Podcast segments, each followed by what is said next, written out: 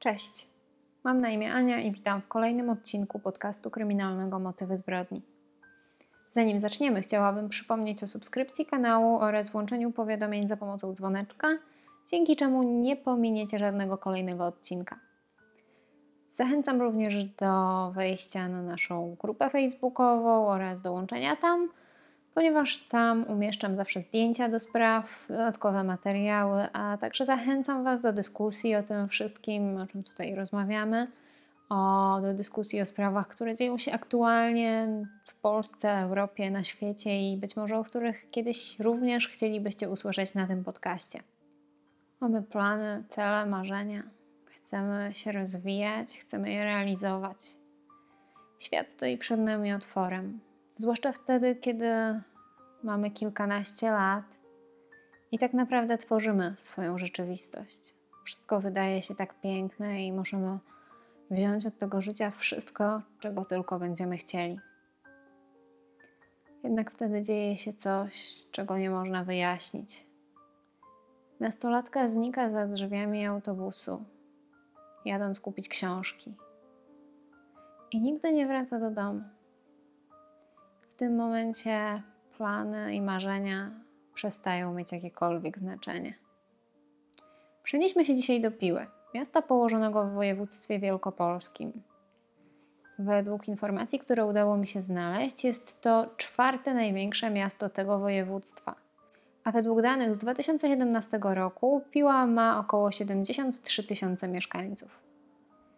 To tam w 1995 roku mieszka 14-letnia Daria Młynarczyk wraz ze swoimi rodzicami oraz o rok starszym bratem Dawidem.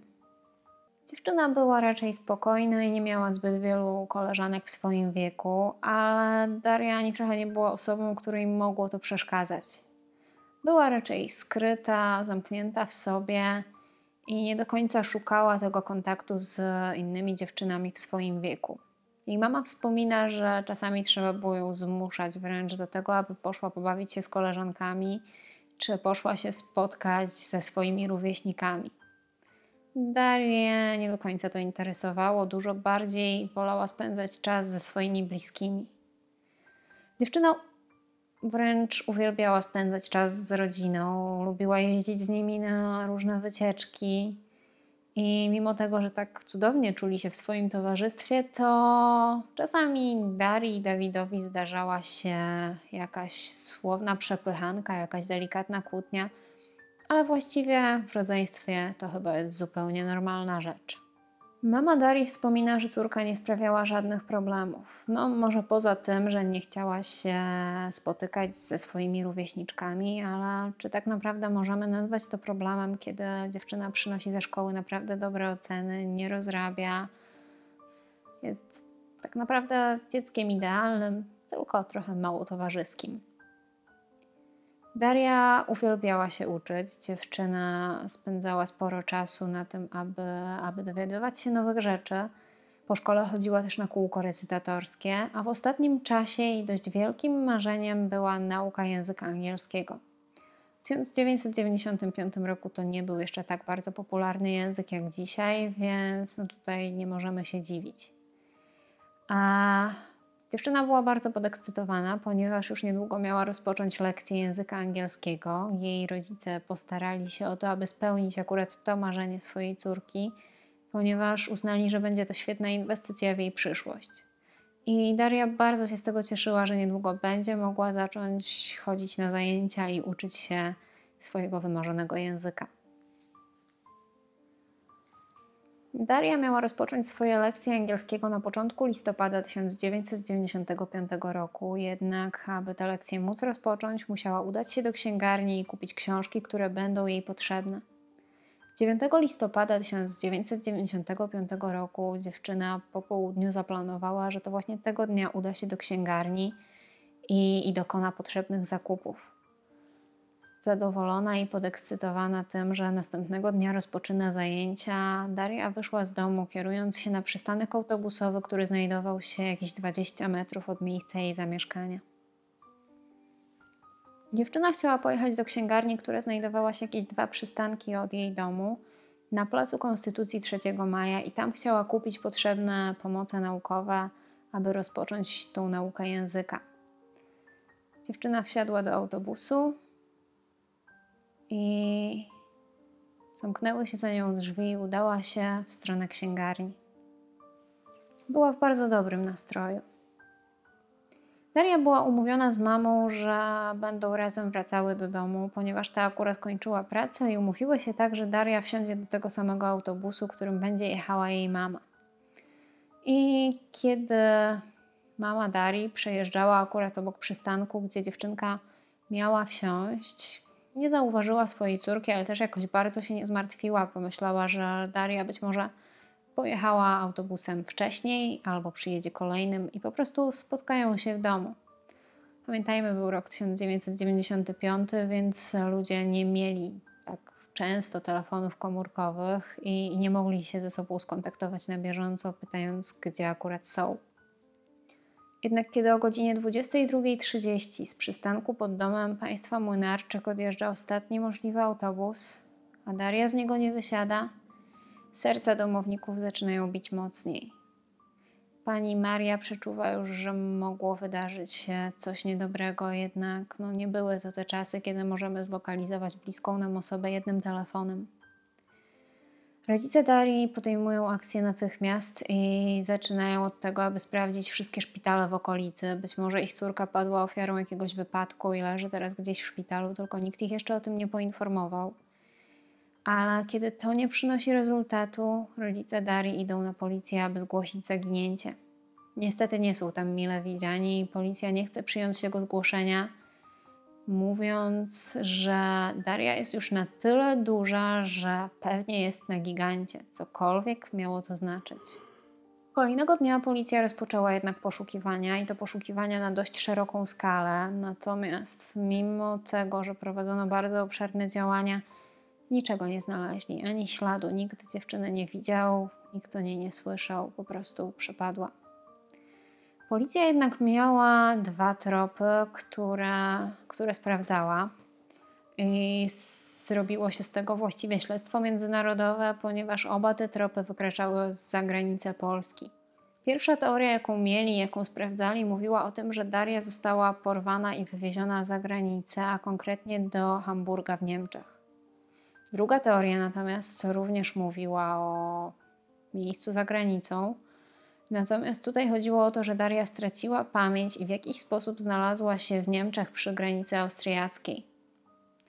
Żadna z tych teorii nie została potwierdzona, więc najprawdopodobniej nie miało to żadnego związku z prawdą. Jak w wielu sprawach, również i w tej sprawie, pomocy szukano u jasnowidza Krzysztofa Jackowskiego. Mężczyzna jednak nie miał zbyt dobrych wieści, jeżeli chodzi o Darię. W jego wizji Daria wsiadła do samochodu, do czerwonego busa, który był oklejony jakimiś napisami jakby reklamowymi i wsiadła tam z mężczyzną, którego dobrze znała. Mówiła do niego wujku. Ten mężczyzna miał około 40 lat i wąsy. Mężczyzna pracował na budowie, gdzie też zabrał Darię, ale nikogo na tej budowie nie było poza nimi i tam prawdopodobnie wydarzyło się coś złego. Według wizji Krzysztofa Jackowskiego mężczyzna skrzywdził Darię i jej ciało zostało na tej budowie. Mimo iż była to tylko wizja, to policja w Pile sprawdziła ten trop, jednak rezultatów tego śledztwa nie podano do opinii publicznej. Jak na tamte czasy w śledztwie, którego celem było odnalezienie Darii, używano dość nowoczesnego sprzętu, takiego jak georadary – Policja w Pile na stanie nie posiadała takiego sprzętu, jednak udało im się na czas śledztwa taki sprzęt pożyczyć od innej jednostki policji. Niestety, nawet mimo zaangażowania nowoczesnego sprzętu, nie udało się odnaleźć ani śladu dziewczyny. Rozważano również jeszcze jedną możliwość, a mianowicie, że Daria w międzyczasie poznała kogoś, kto nie należał do najlepszego środowiska i dziewczyna w jakiś sposób zaufała tej osobie a osoba ta zaproponowała jej coś, nie wiem, wyjazd, przygodę, jakieś możliwości. Dziewczyna zgodziła się i wyjechała z kimś z własnej woli. Śledztwo trwało nadal, ale nie przynosiło żadnych rezultatów. Dzisiaj minęło już 26 lat od zaginięcia Darii i mimo prowadzonego śledztwa na szeroką skalę nie udało się odnaleźć nic. Świadków, śladów, tropów, zupełnie nic. Dziewczyna wsiadła do autobusu i zwyczajnie zniknęła. Brat Darii, Dawid, jest już dzisiaj dorosłym człowiekiem, ale doskonale pamięta ten czas w życiu, kiedy, kiedy Daria, jego siostra, zaginęła.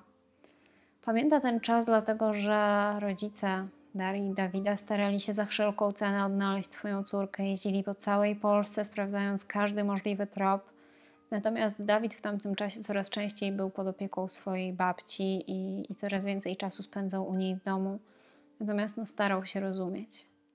Rodzice Darii bardzo mocno przeżyli tą sytuację i to też sprawiło, że, że teraz mieli zupełnie inne podejście do swojego syna Dawida i znacznie wpłynęło to na jego życie. Stali się wręcz nadopiekuńczymi rodzicami, którzy ciągle do niego dzwonili, pytając, czy już gdzieś dotarł, czy wszystko jest w porządku, czy już wraca. I w związku z tym koledzy przestali chcieć się z nim spotykać, ponieważ takie zachowanie jego rodziców było trudne właściwie do zniesienia, jeśli, jeśli byli nastolatkami. Natomiast pani Maria, mama Dawida i Darii, tłumaczy, że trudno im się dziwić, ze względu na to, że Daria to nie było ich pierwsze dziecko, które stracili, ponieważ wcześniej stracili trzyletnią córkę, która zginęła w wypadku przez porażenie prądem. I tak naprawdę trudno się dziwić, że stali się nadopiekuńczy, kiedy zostało im jedno dziecko. Sześć lat od zaginięcia Darii zmarli dziadkowie i pewnej nocy mamie Darii, pani Marii, przyśnił się jej dziadek i w trakcie tego snu kobieta zapytała, czy Daria żyje. A on powiedział, że tak. I mimo, że to był sen, to tak naprawdę dało to dość sporo nadziei dla, dla kobiety, że być może kiedyś jeszcze zobaczy swoją córkę. Niestety, mimo wszelkich poszukiwań i mimo tego, jak dużo czasu minęło, Darii nie udało się odnaleźć. Jeżeli żyje, to ma dzisiaj 40 lat. I co jest chyba najciekawsze i najbardziej irytujące w całej tej historii, to fakt, że Piła to nie jest małe miasto, a nikt z dziewczynki nie widział, nikt nie widział zupełnie niczego, nie, nie wiadomo nawet, czy dotarła do tej księgarni, tak szczerze powiedziawszy. I, I to chyba jest najbardziej takie trudne w całej tej historii. I niestety to już jest wszystko, co mam Wam do przekazania na temat zniknięcia Darii Młynarczyk. Historia jest trudna, intrygująca. Nie ma żadnych dowodów, żadnych śladów. Jedyne co jest, na czym gdzieś można się oprzeć, to jest wizja jasnowidza, ale nie wiem też na ile można się na tym oprzeć. Chociaż, tak jak wspominałam, policja twierdzi, że ten trop badała.